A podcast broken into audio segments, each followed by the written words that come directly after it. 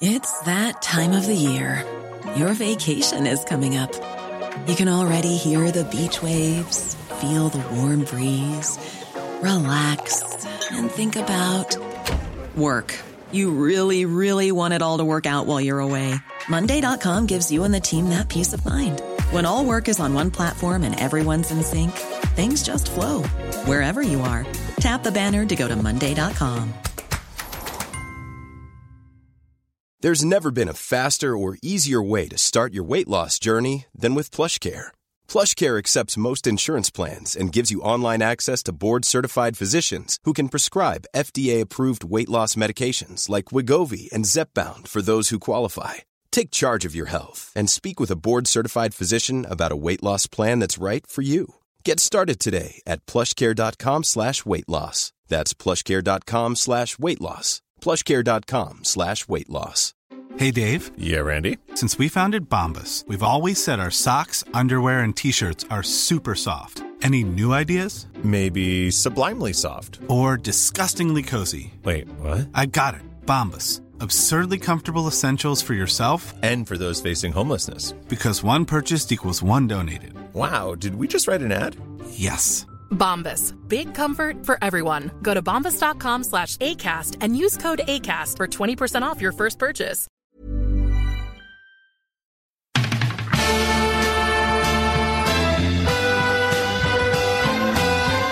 I'm not finished yet. It took me a long time to get here.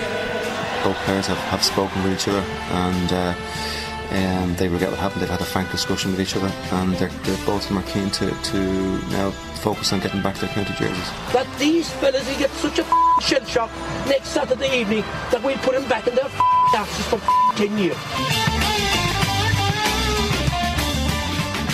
There's only one place to start, lads, and that is the bombshell that the Sunday Independent um, broke yesterday that Jack McCaffrey is stepping away from the Dublin um, squad. Strong indications that he's going to even retire full time. So it's not just for a year. He did that before.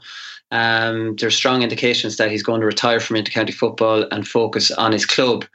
Um, bit of a surprise here. Then you find out that he's working in Kilkenny. He's a he's a doctor. It's nothing to do with the coronavirus or anything like that. He's a paediatric doctor, as far as I heard, and he, they just work long hours, Conan. And there's nothing really to see here other than he's bloody won everything that there is in the game. What else is there for him to achieve? Literally nothing.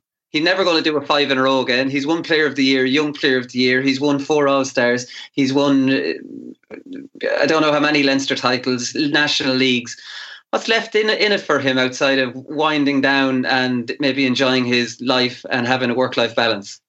Yeah, and, and he's already proven he can uh, go away for a year, travel as far as he wants, and then come back and still be even better. you know, so he doesn't even have the a comeback motivation to, to prove people that he can still do it. Um, it's, like it's obviously a huge loss for GAA. I remember you talking about him last year, just in sort of terms of like being one of the best players you've ever seen, and definitely like probably the best player in the game at the minute. So it's a huge loss in that sense, and a huge loss for Dublin. But I, I yeah, I, I can sort of definitely sympathise with him. Like if he's in Kilkenny and like think how much that they're giving. Like and like obviously you're, you're talking about working long hours, and it's not even just he was talking about like finding a pitch in Kilkenny and doing all these runs and stuff. You know, the one days he couldn't come up, so it's just absolutely flat out. And maybe he's just at a stage where he's thinking, you know what, I can't bother to do this forty hours a week or whatever, whatever the amount of training is. Yeah, Chad Fitzpatrick, who we had on the show over during the lockdown doing the nostalgia shows, he finished at 26 as well. He'd won absolutely everything that's left in the game. And he was like, to me, when you've climbed Everest a good few times, there's no nothing really left to climb, uh, Conor. And maybe, maybe that's it. I, I don't know. I think it's just his life situation now rather than, you know, he's achieved everything that he, he's wanted to achieve. Isn't it great that like the likes of Chad Fitzpatrick and Jack Jack McCaffrey, by the time they're before they're even twenty seven, they've won so much, you know, that they can decide, oh, I've, I've seen Unreal. it. I've seen Yeah. it all, and I've done it all, and I, I'm I'm just going to give it up now. But that's entirely it. Like I mean, I've um my my first reaction, I, I think a lot of people, a lot of like uh, counties outside Dublin got a bit giddy. Oh, this is great news. But then, to be honest, I was a little bit just um I was a little bit disappointed to be uh, just not going to see him for if, if it is true, not going to see him for the next few years because as Conan hinted at there, you're talking about like one of one of if not the best player of the game in the last five or ten years, one of the most impactful players of the game, some of the most brilliant individual performances that I can think of, and he's the only defender that I can think of that was so good that requires the top counties to to have man mark him or come up with a specific plan for him. He's that effective going forward. So, but listen, Jack Jack was always you always got the impression with Jack McCaffrey that he was a uh, you know he he was of his own mind. He kind of um, was never afraid to to kind of make you know make big decisions like that, like as he did with stepping off for a year a few years ago. So listen, all I can say is um, is best luck to him. But um, big loss for Dublin, obviously, but big loss for the GAA as well. Yeah, no, it is. Well, like they won an All Ireland without him in 2016, so it's not like Dublin, you know, don't have the strength and depth to be able to handle this kind of thing. They won them without Diarmuid Connolly, Rory O'Carroll. You know, they've won them without uh, different players over the years. But there's no doubt he's just he's going to be a big loss for Gaelic football fans. Like the one three he scored in the drawn 2019 final. Like Dublin don't win the five in a row without Jack McCaffrey. That's a fact. That is a fact because Kerry had them on the rank, and the only player at that stage of the game was standing up to Kerry and keeping Dublin in the game was Jack McCaffrey. He could have won Player of the Year in 2018. Remember, he won Man of the Match against Galway in the semi final and Man of the Match in the final against Tyrone. If that's not enough to get you Player of the Year, I think Brian Fenton won it that year, but Jack had won it before that. Um, interestingly enough, he was his first ever All Ireland final. He was taken off at half time. He was off um, um, yeah, straight straight away at half time. He was only 19 th- that year. And remember Ciarán Kilkenny went off in that same All Ireland after 42 minutes. They were only young fellas, straight out of minor, I'm pretty sure, and did brilliant Leinster championships. And they went off the boil completely due to their age. But it was interesting. 2013, both both McCaffrey and Kilkenny are off. Both of them are off the field after the 42nd minute. And you know, maybe they learned the hard way that that they that this is a huge step up. You know, playing Mayo. I think it was Kevin McLoughlin roasted uh, Jack um, Conan that day. But like, I mean, to to he he has no. That was his first All Ireland, and then his last All Ireland is the drawn match where he scored one three. So like, I mean, there's been ups and downs since then. But that's how he kind of finished up because he went off at halftime actually in the 50, he went off early in the 2015 final, went off in the All Ireland final replay in 19. He's had he's had a topsy turvy uh, experiences in All Ireland finals. Yeah, I think he went off after a few minutes in 2017 as well. The only one by a point against me. I remember Paul Paul Flynn came on for him. So real checker, and the ones he did play usually got man in the match. yeah, yeah, yeah, yeah. But it's yeah. um it does show the transition. Like yeah, you're talking about him getting roasted by Kevin McLoughlin in 2013, but then fast forward six years, and I did stats on him in last year's All Ireland final, and he touched the ball three times in his own half. Whereas he was man of the match, he was just completely dictating the play, like you know, yeah. playing wing back and just driving at at Kerry, like you know, and, and, and just getting everybody in the country to sit up and take notice. It wasn't him going out and worrying about a skillful wing forward; it was him going out trying to win a game.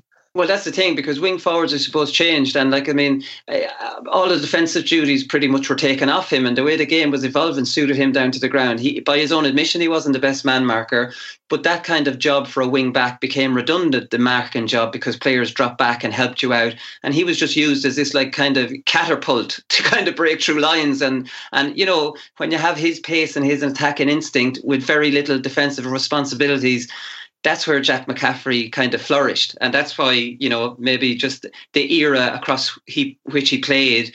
Now he'd be brilliant in any other era, but at the same time, without potentially getting exposed, you know, at the defending side, it definitely suited his game, um, uh, Conor. But there is hmm. actually a funny quote for Pillar Caffrey today he was you know given um, his thoughts he said it's immeasurable how much of a loss he's going to be. He's one of the first names on the team sheet and because a lot of this year's championship is going to be played at croke park he's one of those guys whose skill set gives him a huge advantage playing in croke park. And i was like thinking what bloody year is not a year that dublin are going to play all their games in croke park?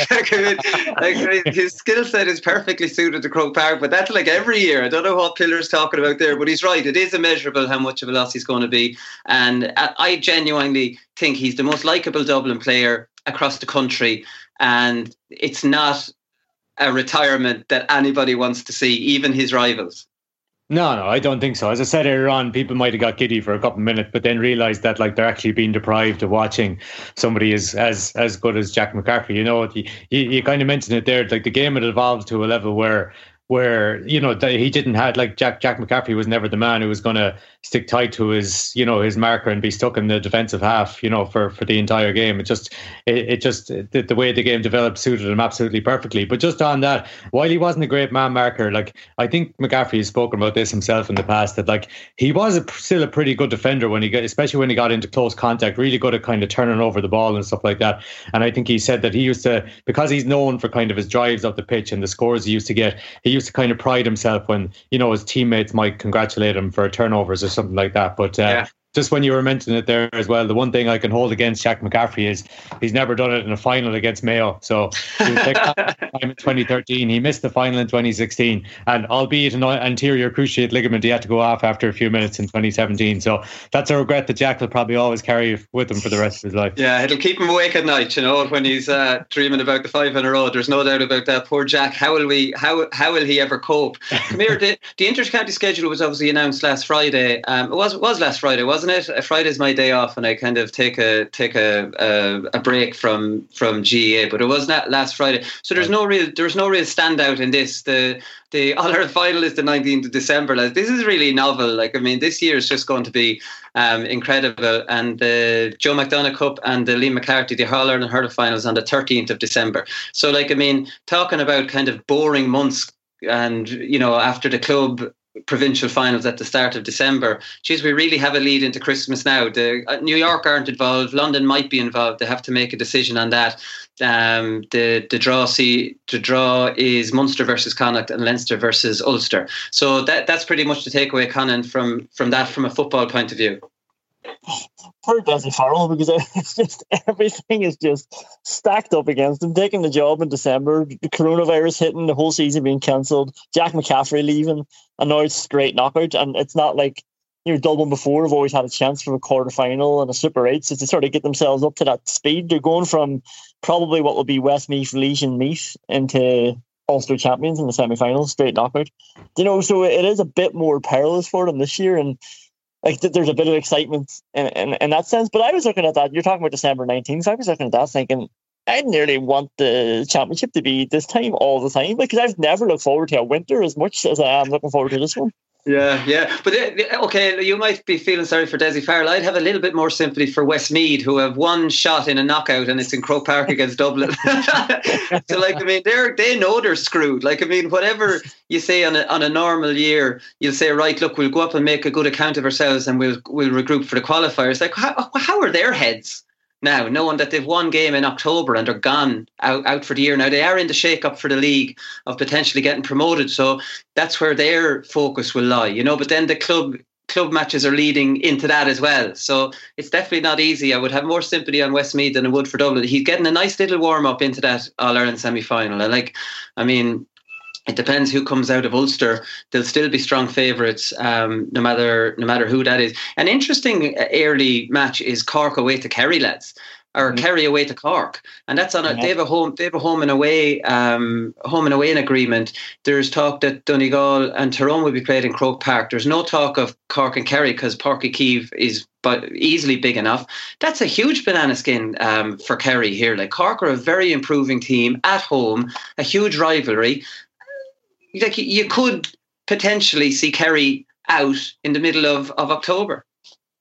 Yeah, and what a shock that would be. Like, I mean, I like every year because because they, they inevitably meet. The Cork and Kerry have there's a target for for Cork and Kerry in the background. They know they're going to meet Cork at some stage or Kerry at some stage, but they also know that like there's there's probably going to be a fallback as well. That if they lose, it's not the end of the world. Whereas obviously this year is completely different. Now, I didn't see a whole lot of of Cork before um, before lockdown, obviously, because they were in Division Three.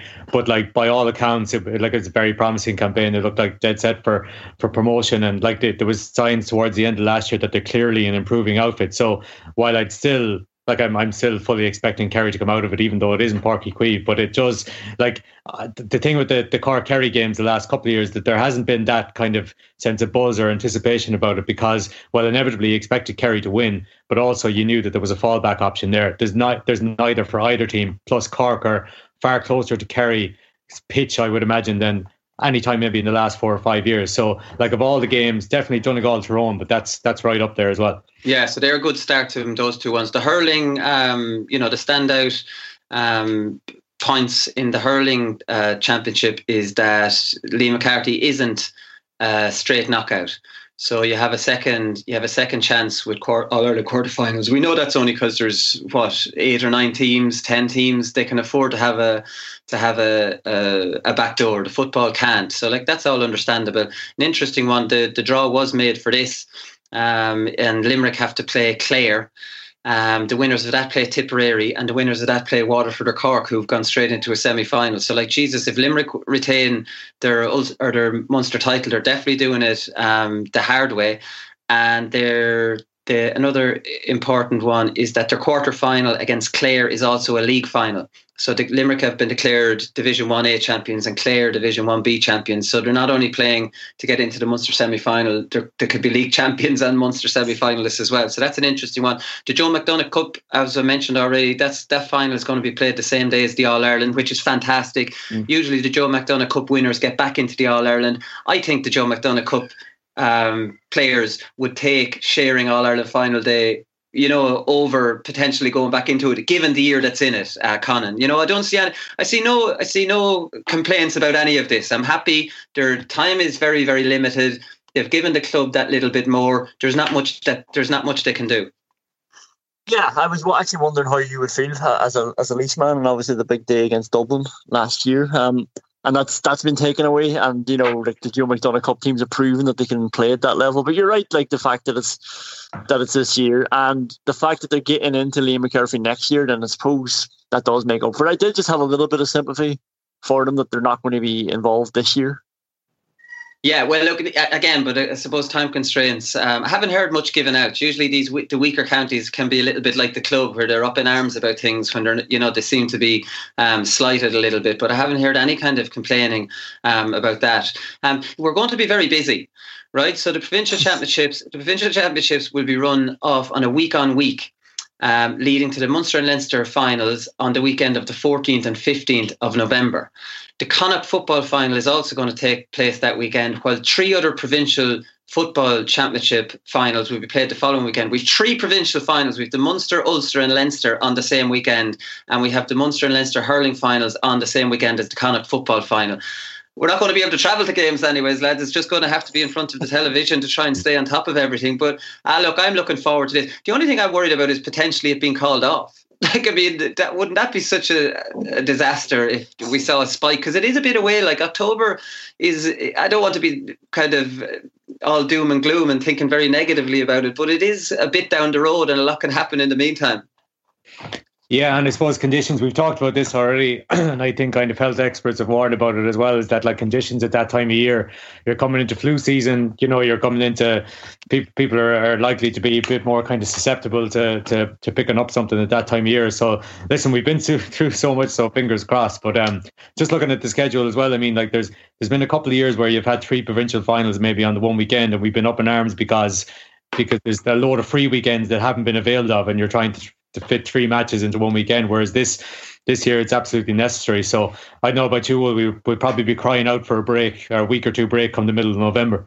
Yeah, that's the thing. Like, I mean, ah, look, it's going to be exciting. There's no doubt about that. So it's some, it's definitely something to look forward to. The GPA are happy with the with the structure, anyways. Um, Paul Flynn said, considering the unique circumstances, we broadly welcome today's Master Intercounty fixture announcement, which addresses and delivers upon some of those. Um, the season will be completed in the calendar year, a closed season after the conclusion of the 2020 intercounty season, and the commencement of the 2021 season will be built into the calendar. And players will have at least three weeks, and in many cases, four weeks between their involvement in club championship and the first intercounty um, championship match. So they're happy enough with the way the way it's going. Um, CPA not so happy.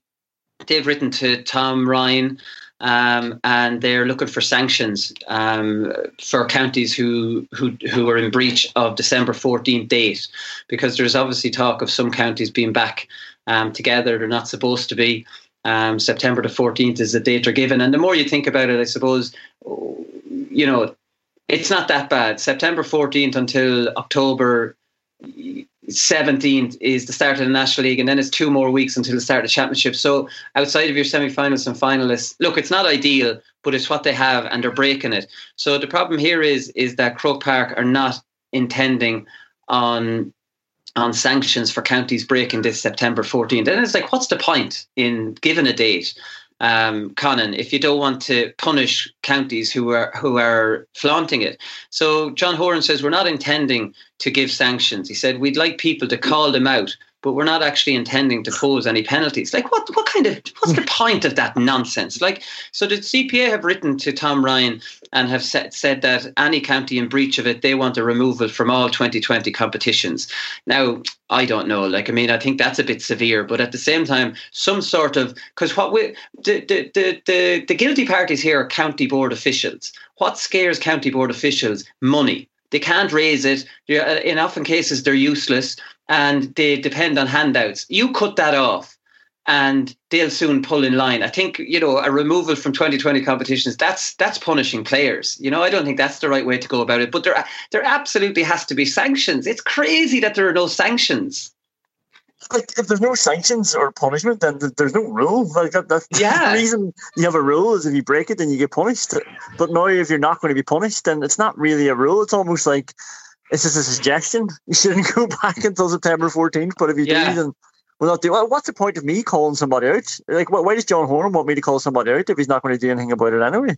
Yeah. Do you know, how, did, how did, like, when they gave the, where, when they gave the dates for back to play and opening your pitches, were there sanctions about that? Or like, why didn't club, why didn't counties just say, "Have forget about that"? I'm not following that the way they don't, they don't. They're just choosing not to follow this. How is one rule followed to the letter of the law? Like, you know, that it was obviously it's serious enough, and the and the other on the other hand, you know, this 14th is just like it doesn't even exist. It's it's it's like it's nothing.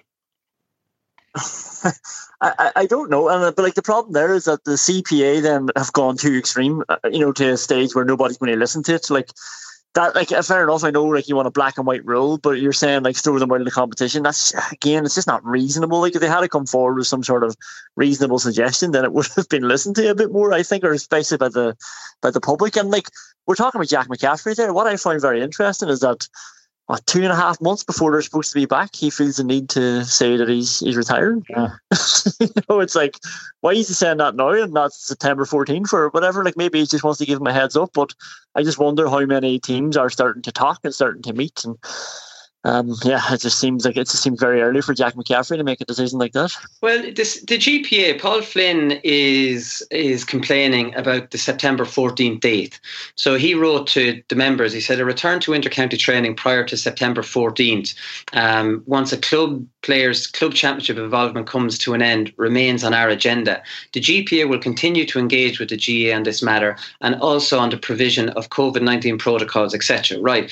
So Paul Flynn makes a point, right? So the championship in most counties is starting on July 31st, 1st of August. And most of them are having that and a back door. So you'll play your first match on the weekend of the 1st of August, whatever that weekend is, the 31st of July. And then you'll have a back door, sometimes two, one week later, sometimes two weeks later. Grand. So half the clubs in the county could be out in mid August. And you've no team then to train for until mid September. So there yeah. is a point to be made there. Like, I mean, county players will be just scratching their arses and not being covered by insurance when the best thing for them to do, because Conor, there'll be no club league games while the county championship's going on. You know what I mean? It's, and what, yeah. what you know, it's, it's some, it's, it's very complicated, lads. You know what I mean? And it's, it's kind of a tug of war between everything. And the CPA are saying no training for September 14th. That's lousy on maybe half the county players in the, in the county that have no team to train with for, for, for a month and with very important matches coming up the following month. Yeah, like like to me, there seems to be like resignation, like amongst uh, in a lot of counties and amongst a lot of clubs already. That like, well, what's the point in in putting this kind of 14th September date in place anyway when counties are just going to breach it and go training themselves? And I was just looking even at the CPA Twitter account um, this morning, and there like there was a couple of retweets from from there, there must have been club players in Meath and Kerry I saw to say to say that like there's already clashes between and these are unsubstantiated by the way, but already clashes between you know nights that the county players want to train or meet up on Zoom and stuff like this, uh, and they're missing club sessions as a result. So like I, I don't know whether I'm missing missing a point here or something, but I'm just wondering why there can't be a more sensible provision that like if if you know, if, if it's going to be nearly accepted that counties are going to be training during this pay, period anyway, is there not a provision to say that they could maybe train with their county team one night a week or something like that? And at least then, you know, kind of everyone's on the same page. At least they know that they're doing it, rather than rather than there being such resentment amongst club players that like, well, they're not meant to be training, but they're training anyway. Yeah. So I, I don't know. I, I just thought that, but that would be more sensible. Maybe there's something that that that prevents that that I'm not seeing. The the important thing, I suppose, is like the Derry model, uh, Conan, in that Rory Gallagher, uh, you know, teams are going to be playing right through August and half of September, guaranteed. So, like, I mean, that kind of syncs up with the September 14th much better. The problem is with counties playing a knockout, straight knockout, which is outrageous, a knockout with one back door. It doesn't sync up with the 14th. So it's on the county board. Because let's let's be honest here, and I want to break some news to club players listening. County players prefer playing county than club. I'm sorry to break it to you, but they do. It's the ultimate. It is the highest level. That's what they dream about. Like they love playing with their club. They love it, but they they'll never love it as much as playing in Croke Park. like, I mean, let's be honest here. On yeah. a big champion, a big championship day with a buzz. So it, these are the lads that are being torn everywhere in this tug of war, and they are club men and they love their club. I don't doubt that for a second. But like, if it comes down to a choice, lads, I'm sorry to, I'm sorry, but the majority of county players that are also club players will choose the county because, like, if you've any ambition to be the best player around and the buzz of it, and the, you know, it's just, it's in, it's incredible compared. County er, club football then is a completely different kettle of fish. It's still great in a different way, but it doesn't compare. Yeah, and like ambition is one thing, but it's commitment is the other one, and the amount of time and sacrifice that they're given. I listened to Tomás Ó Sé, and he had an interview with uh, Kieran McGeeney on his new podcast. Listen to it after the GAR with Trevor Giles. but um, he was he was just sort of making that point. It's like you're giving up so much of your time over the last few years to the county setup, like you know, because that's the highest standard, that's elite level, and you have to do that you know, you're not doing that at club level, so it's natural that you're going to want to keep doing that for the county because that, that's the standard you need to hit. And now, when they're supposed to be training with the club, they're going to want to be training with the county. He was saying the players themselves will want to be out with the county as well because like they know they're going to have to be doing that if they want to push on, and they haven't made all these sacrifices, eating right, slept right, you know, train right for the last few years, just yeah. to sort of piss it away and, uh, and, mess around. Because some players will be with good clubs, with good strength and mm. conditioning, good, you know, training standards, but you'll have a lot of players that won't be Conor. Like, I mean, and they will fall behind without being in that elite. It'd be like asking the elite uh, Olympians, here, I tell you what, take a break off that. Uh, you know, yeah. elite training squad, go back to your local club, and then, uh, you know, a couple of weeks before the Olympics, just rejoin that elite squad again. Like the, the, the reality, there are people off their heads here about the reality of, of this this kind of situation. And I think that's been lost in the in the whole argument about this. It's been kind of like any kind of any kind of point made in favour of the kind of intercounty game or that, that supports the the resumption of the intercounty game has kind of been seen as elitist or anything like that. That that that's not the case. Like you can you can as you as you kind of made the point there, like the club game is still absolutely brilliant as well. But that doesn't mean that like you know that doesn't mean that you just have to abandon intercounty for a season, whatever, or that intercounty players are just going to abandon their counties in favor, you know, in in in, in favor of their clubs either. The, the, the, two the two can coexist. And granted, this this year is is completely different from anyone else, and there there has to be kind of um has to be kind of concessions made on both sides. But I I just I I've kind of I've noticed that from afar that that's kind of been I think that's been like like intercounties intercounty players' desire for, for to play for their county as well as their club has been lost a, a little bit in this argument. Yeah, do, do, do, we we know this, and we are blue in the face saying it. That county boards are the issue here.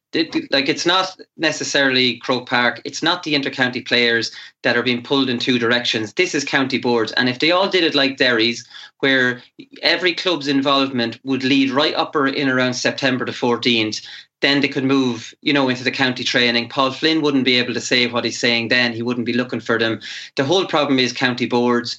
The whole problem is Croke Park not telling county boards a minimum three games has to be given to, to club teams, organise it. You know, there, there isn't any leadership on this, and this is the problem. And like, I mean, this is where the club players are suffering, the intercounty players are suffering. And of course, I'm complimenting the Derry one until the point where they've taken right up to the 11 weeks, which I'm not, I don't agree with. I think they could have played a little bit more ball. We'll get to Joe Brolly's piece in the paper review in part two. They could have played a little bit more ball with Rory Gallagher. Um, but like, I mean, there has to be, there has to be a balance. And at the moment, it's at the moment, let's be honest, Conan, just to wrap up on this, it's an absolute mess. It's a mess because Croke Park are not leading this.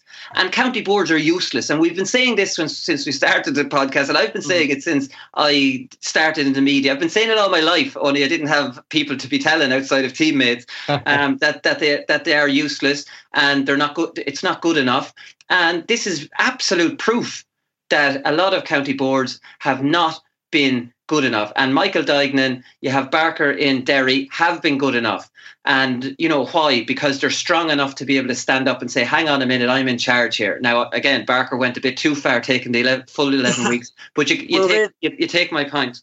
Yeah, and Derry have actually like just there a couple of days ago. I think it was Friday or day off. They've moved it forward a week now, so their finals are on the third and fourth of October. Ah, look, I love oh, Stephen Barker. I love him. I absolutely love him.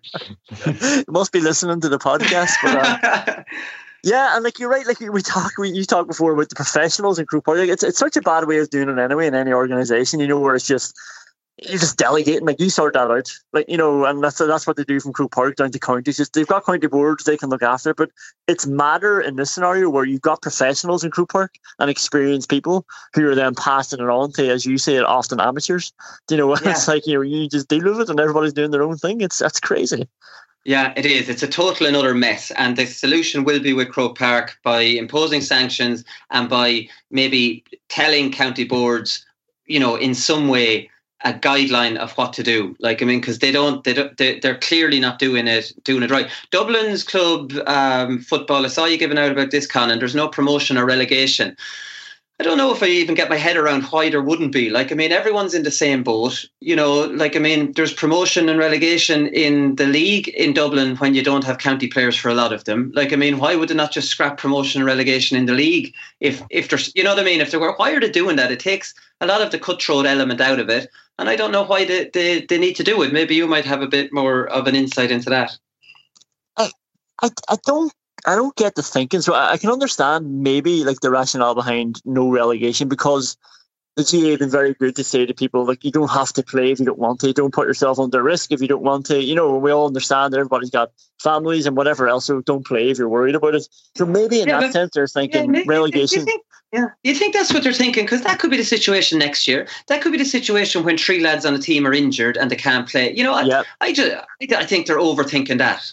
Well, that, this is it. So I would sort of think, well, either it's safe to play or it's not. Like, you know, I could br- break my leg, you know, next year, you know, and then, you know, suddenly, should we say there's no relegation because Skerries are down a, uh, an average yeah. wing forward. Like, you, know. um, you know, but uh, de- like definitely the no promotion thing is absolute bollocks. But like as you say as well, everybody's in the same boat. But I was sort of thinking of this year of all years, it's probably the time where the championship's going to be at its strongest because it's segregated, it's not broken up, it's on its own, it's before county. Yeah. You know, there's there's less of a time window, so you might actually have players coming back who might not have always come back, and you know this could be the most accurate reflection you get of a deserving winner, and it's just, especially in Dublin, right? Like it's harder.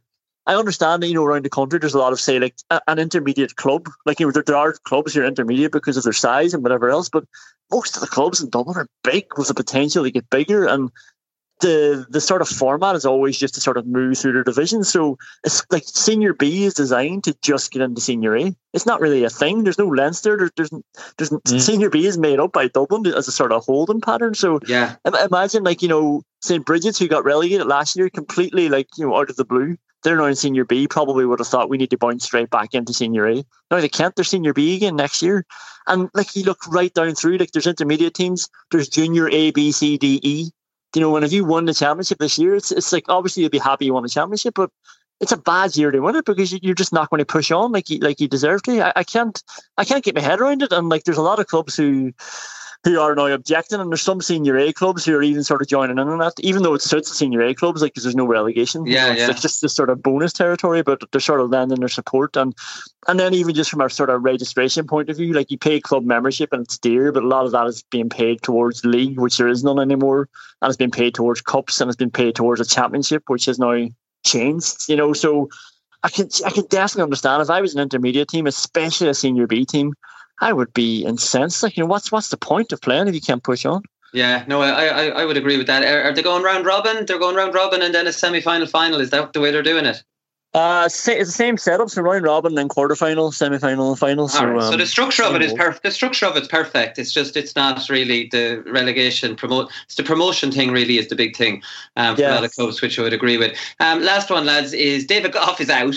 I think there's an element of a attention seeker with David Gough. You know, I've softened on him after that All Ireland final performance. He was outstanding. But this is now wait and I read these quotes to you. This is the greatest load of nonsense I've ever heard. So he's he's not refereeing this year. Um, he says, as long as there is social distancing still in place, I won't be taking charge of club matches in Meath for the foreseeable future.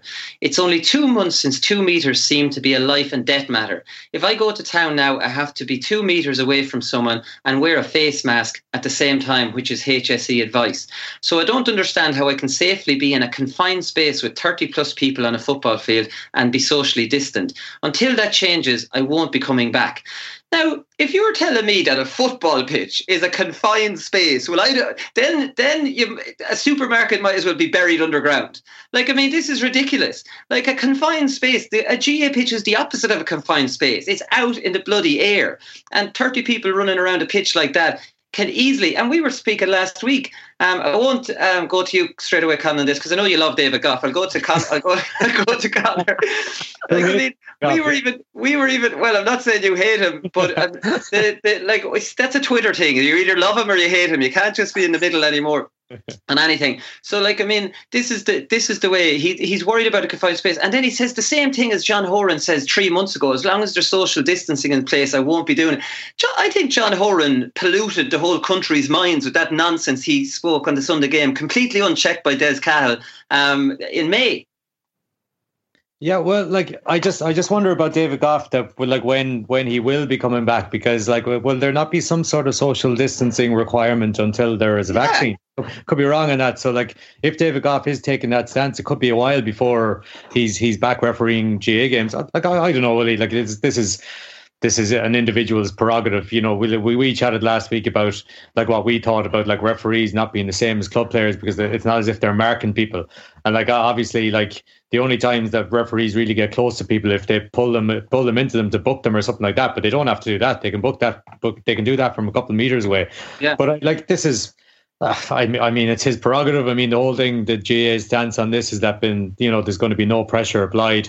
While I might, I, you know, uh, no pressure applied to somebody who doesn't feel comfortable. I might necessarily agree with him, but he did mention, you know, stuff about his family members as well. That you know that that, that do games and stuff. So he's he's conscious of them. It's it, it's not the stance I take, but yeah, it's it's the, it's his prerogative. So don't know what else I can really say about that. Yeah, the family members are standing on two posts, so like I mean, they can. They, they, I don't think they're high risk either. I just find it very unusual that he would pull out um, for that, and to say it's a confined space. And if David Gough's so worried about that, how does he go down to the supermarket then? Like, are you telling me you'll queue up with two meters apart, but when you're in the actual supermarket, someone can just kind of walk past him? What does he do? Freak out and jump out of the way and jump away two two meters? Like, I mean, the reality is that as long as there's social distancing in place, that's best practice. Like this is practically gone out of the community. I think this is overreacting. I'm a little bit annoyed about it because he's he's the best referee in the game at the moment, and I just don't see his reasons as being in. Again, like Conor says, I'm starting to feel bad now as I'm giving out about him, saying that everybody's entitled to make their own decisions. I just thought refer. I actually thought going out and refereeing a game, Conan, would be lower risk than going to the supermarket because the supermarket is a confined space and people can just walk past you. Whereas on a football field, Jesus, sure, you're out in the fresh air, and the, the, the, the, medical advice has told us that it's very, very low risk out in the out in the fresh air. Yeah, so what? Is it groups of a hundred outside, like you know, so 30, 31 people in a well, what is it, 145 by 90 or something? Or yeah, massive, massive areas. Yeah, yeah. But um, Conor says up to him or whatever. But I did find it interesting. He said he won't be taking charge of any club games and Meath. Now, he didn't say he wasn't going to be taking charge of any inter-county games, so he still. No, he did. No, he did. He confirmed inter-county as being the same, um, in the same boat. Ah, for God's sake! I was just thinking, ah, well, you know, tough, tough shit. Me, we'll, we'll take him for the inter-county game, but sure, he, couldn't, he couldn't possibly not do one for those reasons and do the other. well, you know, maybe a few months down the line, you'll feel a bit better about it all.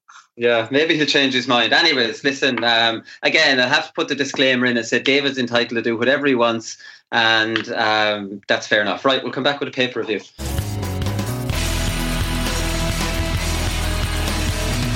Somebody said it's as ugly as Marty Morrissey of football. We Paddy, in fairness, he wouldn't know a penalty if it bit him in the arse. I mean, what is the point of this? They swear allegiance to the cult of Kieran. But I tell you what, you can forget about Sean Cavanagh as far as he's a man. Is managing mead at some stage in for the rest of your life a pebble in your shoe that you want to get out? no, I think I've got over that. Have you? Uh, if I went to do that, sure, who'd keep Manners and Joe Brolly on the Sunday game? And you couldn't expose the nation to him on his own, could you?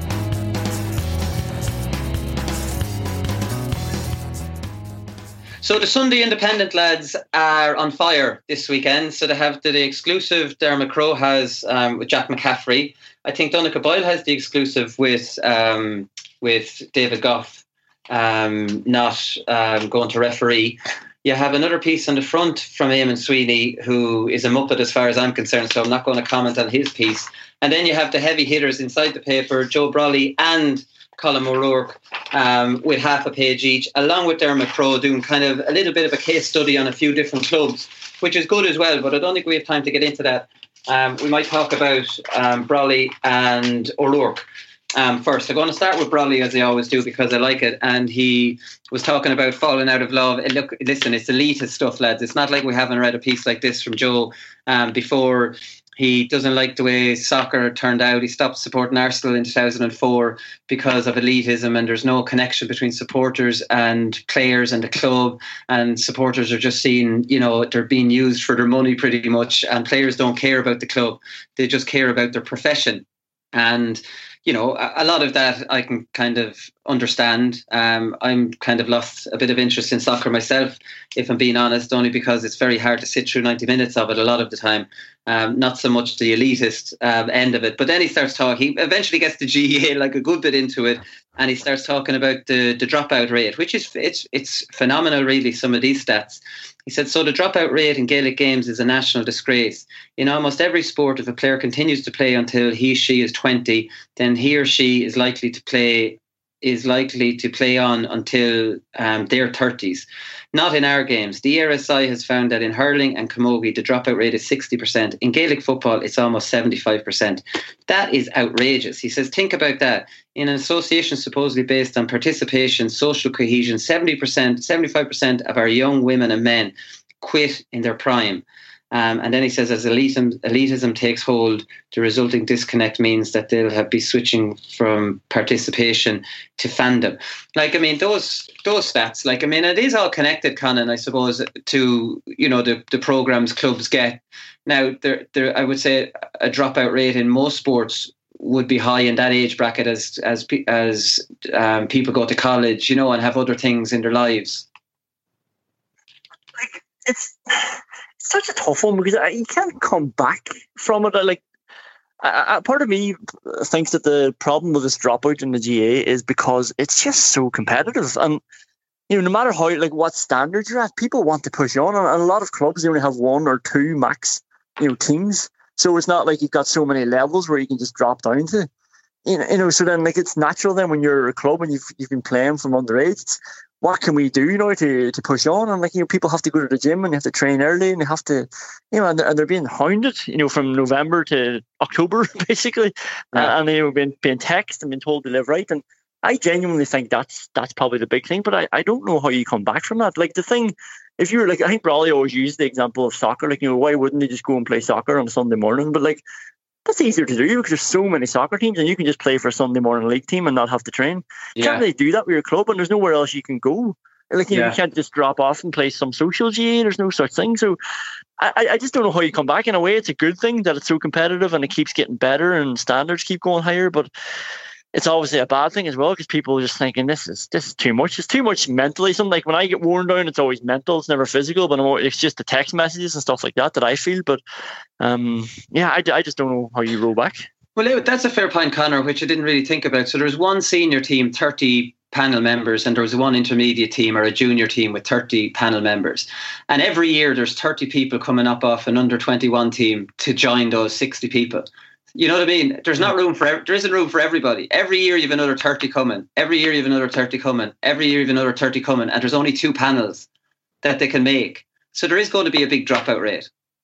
Yeah, I, I hadn't really thought about it like that much either, but Conan, Conan makes a good point about that and it being competitive and just the, the kind of mental kind of uh, impact it has on you, kind of, and especially when you're doing it year after year as well. I mean, like the solution to that is is far is far more complex. The, like the, the the one thing that the GAA can fix. And I, like we've we've mentioned this earlier on, and this comes down to county boards, is that like one of the one of the main things that the club players will always say is that like because there's no fixed calendar, because you know a club player goes into a year looking at the looking at the year ahead, looking at the season ahead, and he doesn't know, can't plan ahead. You know, can't plan for holidays, can't plan for big dates or anything like that because he mightn't hear about them until, you know, like, like county boards are often at the whim of the county team. So they're like, it's it's it, it's the club player that kind of bears the brunt of that. But like that's, I, I like that that that that's only kind of one of the reasons. Like that, the seventy five percent kind of struck struck me as massive, especially for Gaelic Gaelic football. Until you kind of dig down into it, and you think that like that that dropout rate probably is high at that age group, like it, like there's classic stories of how many people who were brilliant miners and then the drink took them or something like that. You know what I mean? So like I'd say it would be natural, natural, uh, naturally high. Sorry, but I think the only, I, I think the only kind of um, definite, de- definitive change that they could make to probably alleviate that situation for club players is to fix the calendar first, and then to de- dive more deeply, sorry, into the reasons that, that Conan mentioned and, and why players are getting mentally fatigued and why, you know, to provide more of a social outlet for people who might not be as serious as others. Yeah, he said he said in the piece strikingly the board did not consult with Rory Gallagher, the senior football manager. They simply informed him. Again, he's talking, saying that as a positive. I think that's outrageous. Again, and we spoke about that last week. I honestly think that is completely out of order. That your county manager, while you go from one extreme of them having too much power to them just being treated like a piece of dirt. Like, I mean, for me, that's not good enough, and it shouldn't be championed as in the right way to do things. Just one other piece from his uh, article, which I thought was very good.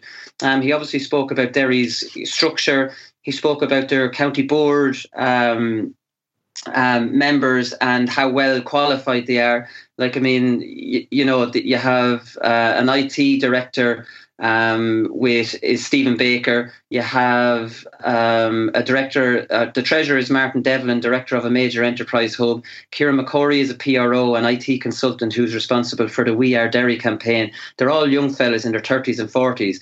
And then there's Kieran McKeever, his old teammate.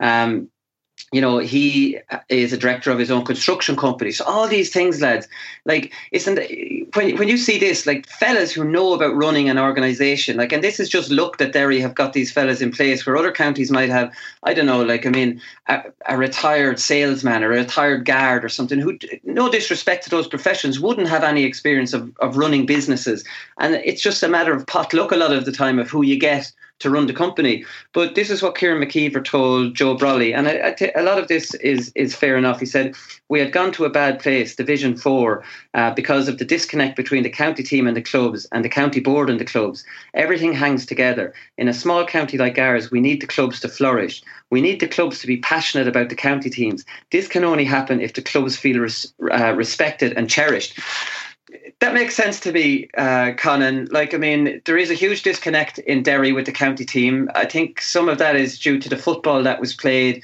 Some of it is due to club players being so disgruntled by their situation. They're like they they they kind of hate the county team because it's that's their fault and that's the disconnect. And I do think Kieran McKeever makes a good point that if the club players aren't flourishing, they won't love the county team because they'll see the county team has uh, having you know been the cause of this. won't, they won't feel any part of that county thing as well. Whereas I think yeah. when the club scenes flourish, I think I think you see a lot of Dublin supporters, a lot of just club players that go, but almost feel like you know indirectly responsible because you're part of this massive operation that, that's pushing on these class players. You know, whereas in Derry, like they had to go undergo this whole new restructuring of their junior teams because they had cut off. There was only six clubs at junior level for a while. You know, so there was a lot of clubs that were just getting cut off. Whereas they've done a lot of good work over the last few years, but you don't have to go that far back to remember the days you know where everyone in the game was just as disgruntled with the Derry board as it would have been with any other county. And and you say sometimes it's potluck, and like but I think Brolly in that piece mentioned Stephen Barker, you know, playing his 20th year for Money Moneymore, and like you know he's a brilliant goalkeeper, and everybody would would recognize Stephen Barker, and they'd have fond memories of him playing. And like he he became secretary of his club, you know, when he was a teenager, and then became chairman when he was 24, 25, or whatever. So, you know, these boys have just sort of been there at the grassroots level, and everyone sort of in the club scene knows them. And you know, Kieran McCrory, you mentioned, a great lad, and then I suppose when these people are now running the county board, and yeah, it's probably natural that you feel feel part of it, and then hopefully, like you know, maybe this year, maybe next year, you'll start to see that reflected in the support for the county team. Uh, yeah, Colm O'Rourke has a piece there as well. He says farce follows tragedy in club county power play. A lot of this is stuff we've covered already, so I'm not going to go too much into it. He kind of contradicts himself here. He says Croke Park can hardly be blamed for this mess. The leadership, leadership set out their stall and provided the windows, which seemed fair and reasonable, withdrew insurance for county teams and told county boards to do what they're supposed to do, look after their clubs. You know, and then he just says a little bit longer, of co- a little bit further down. Of course, Croke Park officials could call in chairpersons and tell them to do their job, um, but there must be sanctions if this is to work. So, like, Croke Park can be blamed then, Colm. I'm not really sure what he's saying there. And then he you know, takes a pot at the GPA. He says this was also an ideal opportunity for the GPA to call on members to abide by the rules. Instead, um, instead, the best it could do was look after the insurance to be reinstated earlier, so counties could officially resume before the September date. Again, I don't think it's fair on the play on to put this onto the players. It's not fair for Colm O'Rourke to ask the GPA to do that. Right?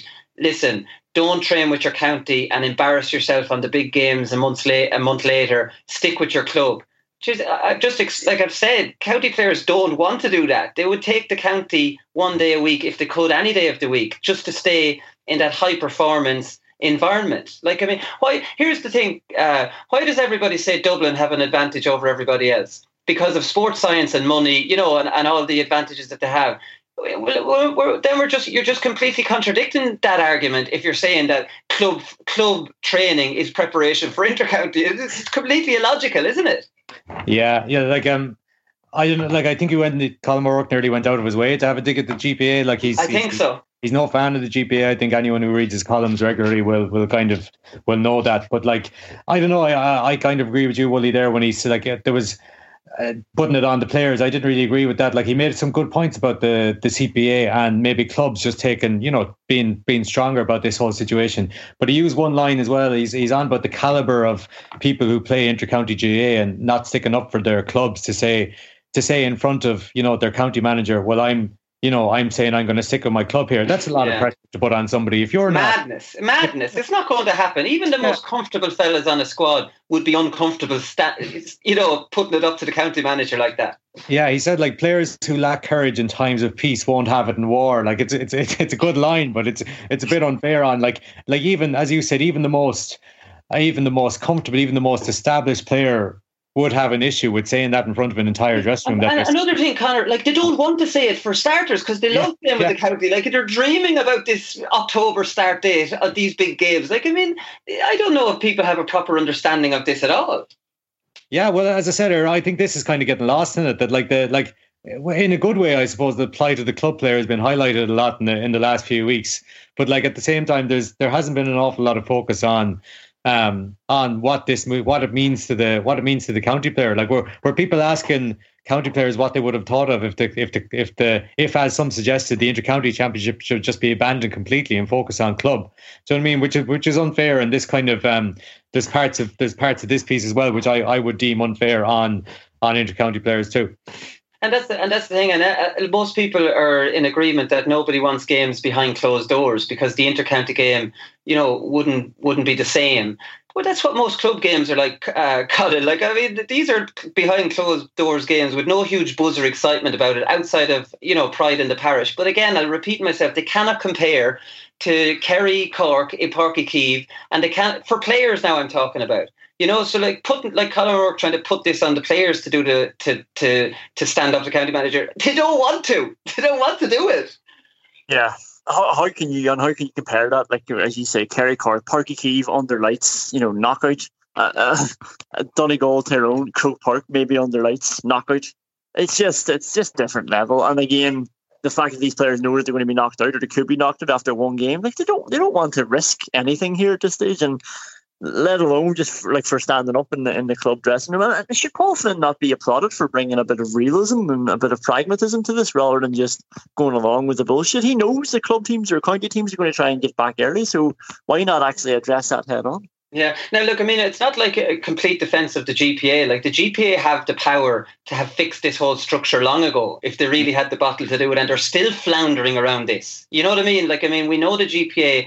Like they got the grants through, they, they have the power of the county game, which is the which is the, the the cash cow of the GAA. And if they forced through a restructure and and said either trash this out get it sorted, or there'd be no National League next year, it would be done. And we wouldn't be going year after year, you know? And like, I mean, I think this year, the one thing this year has shown us, um, Conan, is that the intercounty game could run from March until the end of July.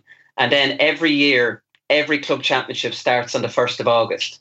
You know, maybe barring the All Ireland champions who'd start a week later and the, the All Ireland club season runs right into the middle of December with All Ireland semi-finals and finals in Croke Park. You know, in good weather to make, in, or not in good weather, in good underfoot conditions. Um, you know, I think this year has shown that one can end in uh, at the end of July, and clo- it's a good blueprint of seeing how most counties can get theirs run. You know, by mid-September, October. Then we're looking, you know, at provincial club championships, and maybe November then as well. Although if it started at the start of July, with All Ireland club finals in the mi- middle of December, every county could have round robins. You know, guaranteeing three games. Yeah, just there's just an awful lot of faffing around, drags that drags out. Even like I know a lot of people were complaining about the club, like no Leinsters and no Ulsters and no All Irelands for the clubs, and they were blaming the sort of the small window that the county teams have been given. But I'm sort of looking at that going, well, like what's happening in January? What happens in January again? We go back to McKenna Cup and like you know all this rubbish like they could just be taken out. You could, you actually could have an opportunity of having your your club provincials and club All Irelands in January, February, and it would end exactly the same way it ends normally. You know, but they're not doing that because they want to go back to this stupid season, like that they have so much crap thrown into yeah. and it's spread out over ten months. Yeah, and while Paul Flynn seems to be a strong enough uh, GPA leader, they haven't flexed their muscles regarding a strike since the, the grants, which they successfully got through. And that was much more controversial because the, the grassroots didn't want it was seen as pay for play. Anyways, we'll have to move on here. The Sunday Times, um, Michael Foley has a couple of pieces in there. I'm not going to get into it because we're running out of time here. Line of Duty is the name of the piece, and Colm Horkan's uh, murder reopens wounds for a community in Mayo who lost two other Gardaí in 1980. Conor, unless you've something to add about that one, um, I'm not really sure what we can say about that if we're being honest. It was obviously a terrible tragedy what happened, Colm Hawkins. Yeah, it, no. Well, just to say, uh, well, just because, like, I, I, feel I should mention it because um, the, the two other guards mentioned in the piece, uh, Henry Byrne and John John Morley, both played for my own club for Kiltimagh. Oh, very uh, good. So that happened. Um, that obviously happened in 1980s, a long time ago now. So, but they, they were they were commemorated in a memorial tournament that used to take place in Kiltimagh right up until 2010. So, um, so like it was always a huge deal, and it was always a huge deal in the parish. But the guards always used to send send down a team, like a really good team as well, made up of local guards from you know Mayo, Galway, that that that direction, and like really competitive games, and really meant a lot to our club until the last ever one was was 2010, and there was a there was a plaque unveiled to to Henry Byrne and John Morley that that still stands in the, in our club gym. It was unveiled by the Garda Commissioner on the day. So just because just when you when you mentioned that piece, uh, just to mention uh, the the the Kiltimagh angle to it. But um, as well as that, I just thought that the piece on Colm Horkan was really nice and just got to the, the heart of the impact he kind of made on made on the local community and, and how much of a shock it really was that down in Mayo here for when when the news was revealed there a couple of weeks ago. Yeah, great stuff. So in the the Irish Mail on Sunday, uh, Philip Lanigan. Um, talks to Turlough O'Brien. And the minute I saw this, I went, how long do I have to read before Turlough starts giving out about the tier two? Mm. Um, and the answer was maybe two thirds in, which was grand. I was reading it away and that was fine. I just know this is coming, this is coming, this is coming. And bang, here we go. So um, I think there's a good lesson here for everyone. And I go back to tier two competition. So, you know, he didn't need to be prompted on it. Um, everybody, everybody can compete if they're given the tools to do it. Yeah, if you drop 15 men inside your 45, they can compete. He said, but this hiving off of counties into a tier two competition, I feel it will do more long term da- damage. when you look at professional sport and how they can um, take actions, positive discrimination, if you like, in the NFL where they have the draft for the weakest team, UEFA are supposedly doing financial fair play. Here we are, a volunteer amateur organisation, and we don't seem to be able to imagine other ways of doing things. I was just reading that, and I was thinking, um, Conor, like we can't even get Croke Park to put to put sanctions on county boards who blatantly flaunt their their dates and rules. Like, will we set up a draft system? We won't. Will we introduce financial fair play? Not a chance of it. Will we pool Dublin's sponsorship money? Not a bloody hope of it. They won't even hold county boards to account for for not running their championships properly for their club players. Like, I mean, it. it look, Turlough in a way, he's right, kind of things he's saying. But like Christ Almighty, th- that's complicating things. Yeah, no, completely. Like I, I'd, I'd have different views from Turlough on the, on the tier two championship anyway. And when I was reading it earlier, I was kind of comparing it with a piece that was in the mail. I think could have been last week or the week before that that, that uh, Cara Healy did. Um, and I thought it was really interesting as somebody who is also would, would potentially be involved in a in a tier two championship, and his view on it is completely different and be way more aligned to mine in that like that you know, he, he didn't see the point of it and that like you're competing a tier two championship is made up of counties who don't want to be in it basically and they're only in it because you know by default after losing a game and stuff like that. And how how at the start of the year do you motivate players who want to be in a tier two championship because they're, they're doing their best to avoid it, but then they're in it and then they have yeah. to win basically. But um, but no, some of the I, I, was thinking the same thing when I was reading. it. I was like, geez, we're we're going on a bit long here, and he still hasn't mentioned tier two. Like, there, like there it is. So he's still not letting it lie a few um a few months or a couple of weeks after after he's he's, he's let it go. But uh, I thought it was good. I, thought, I thought he was bang on. But we're not going to get into it, will we? Go on, con- continue. no, I, I just I uh, I, I, do agree with him, but I, I did think it was funny because it was almost like it was out of nowhere. I was sort of expecting like Phil Flanagan to be like, Turlough, I was asking you about Jack McCaffrey. What's this got to do with tier two? Why are you bringing this up? Yeah. Well, the proof will be in the pudding when we see tier two in ten years' time and how the counties, you know, have have um, you know developed within it and are they enjoying it and things like that i suppose uh, without it's, it's either his opinion at the moment because it's untested or my opinion or Conan's opinion or whatever. He did mention that ray walker uh, testing positive um, for a performance enhancing drug. He said for me it was the lowest uh, point uh, to be honest, there's flaws in the system in terms of education. The players have up until 31st of March to complete their training, and the National League starting in January. It needs to be looked at, and we said that on the show here, lads. That that definitely, um, that definitely needs to be looked at. And he finished up by saying, "I never seen or heard anything in Gaelic football that would cause concern. I would hope that would that would always be the way overall Ireland has very good records in terms of individuals' responsibilities towards their sport. And again, I agree with that, uh, Conan. You know, the likes of Paul Kimmage won't agree with it because, you know, people have to be doping for him to, you know, be more relevant. But I don't think the culture is there in Ireland. If there are individual cases, the odd time, that's fair enough. The GAA has had pretty much an exemplary re- record since the start of testing, outside of one or two fellas that haven't really been on county panels. Their culture's not there amongst county panels. I'm very confident of that. And while we all need to keep our eyes open, it's not something that we have to be overly worried about. Yeah, I was just going to ask about the actual training, you know, the anti-doping training, because I, I don't know about you, Conor, but like you know, this uh, the, the COVID nineteen sort of return to play training that you have to do, like I know, like I did and everybody else did. They're just flying through trying to get this module over with, and you get asked five questions at the end, and you have to get four right. And if you get yeah. them wrong, you can do it again. Like you know, it's basically you're just doing it because you have to do it.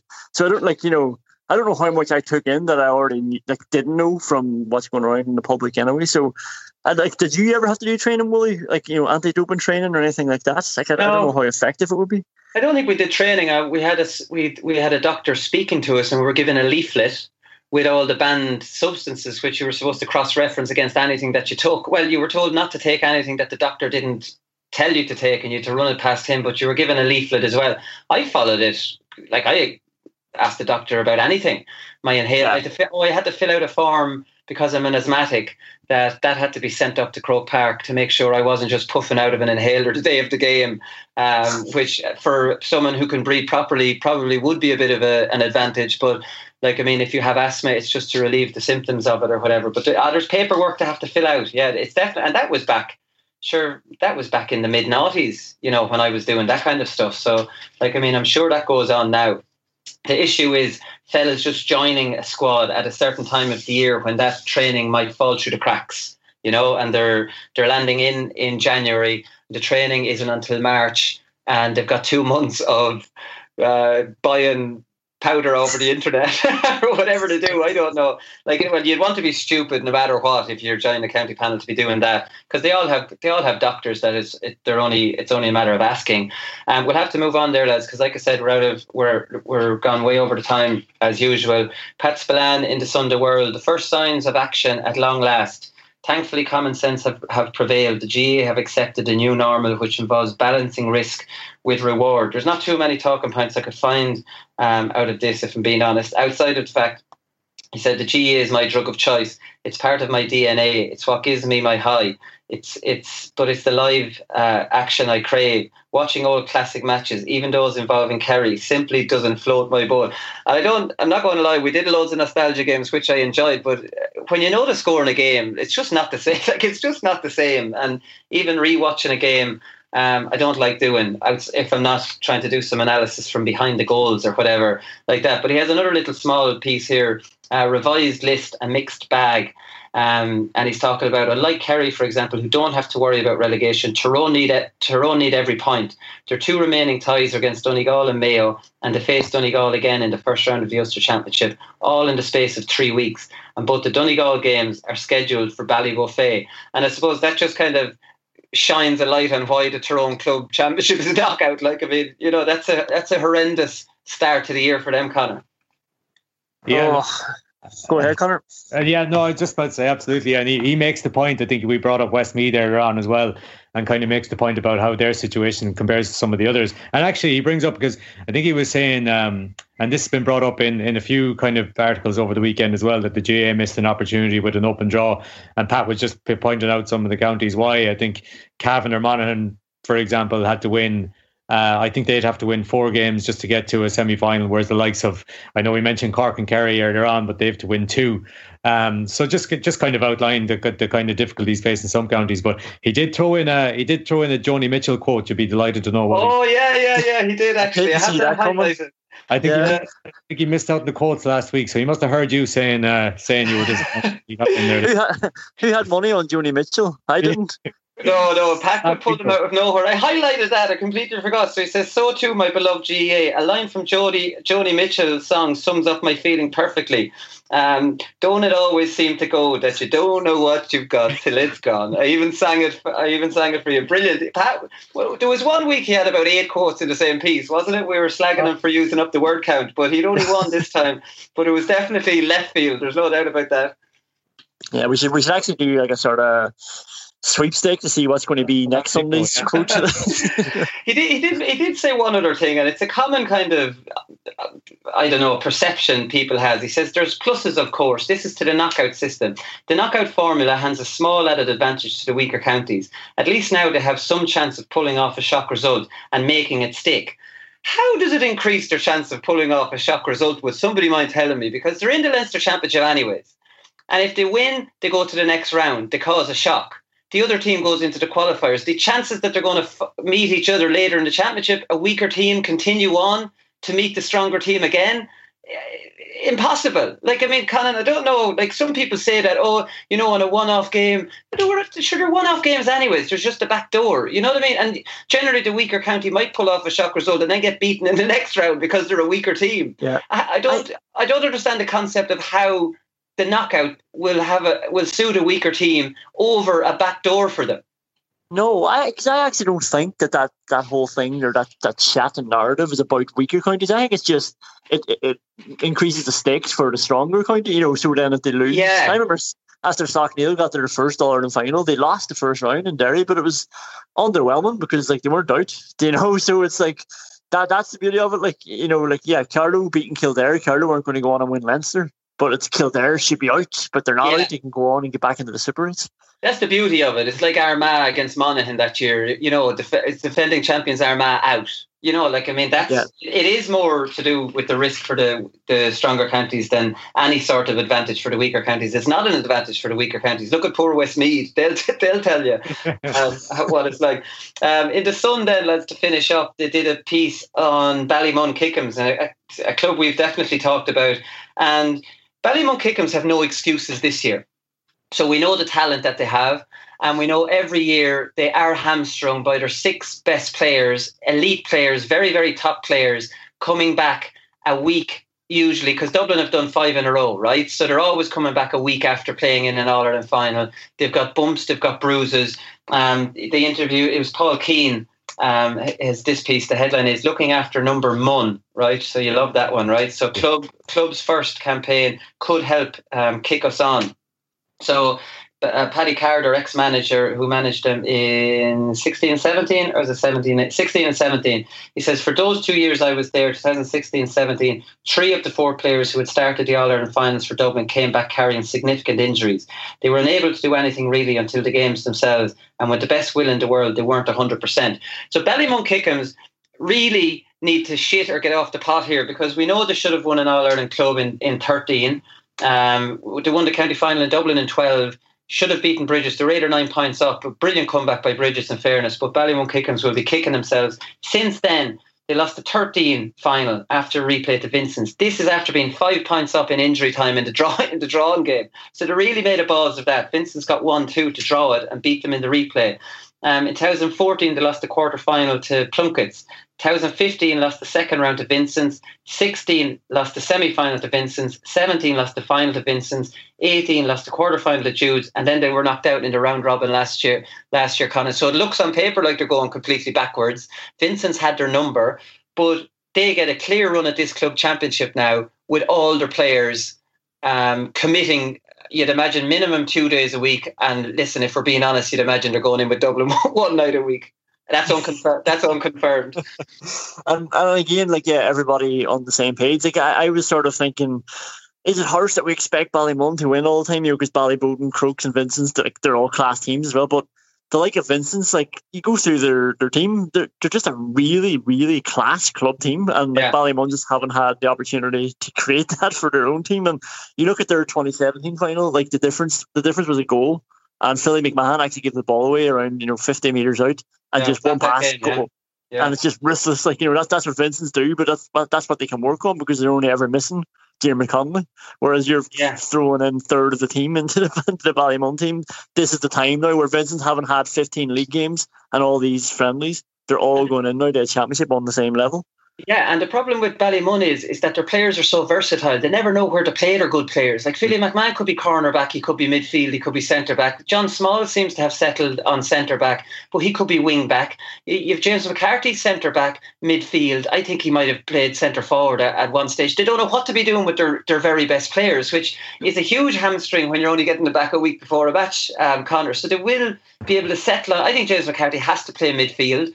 I think playing Philly McMahon in the corner is madness at his age now because Philly has no interest in having to mark somebody now. I think Philly should be. I'd play Philly and James McCarthy potentially in midfield. But again, they don't have the time to experiment with this, Conor, because they're just being landed back in with these fellas.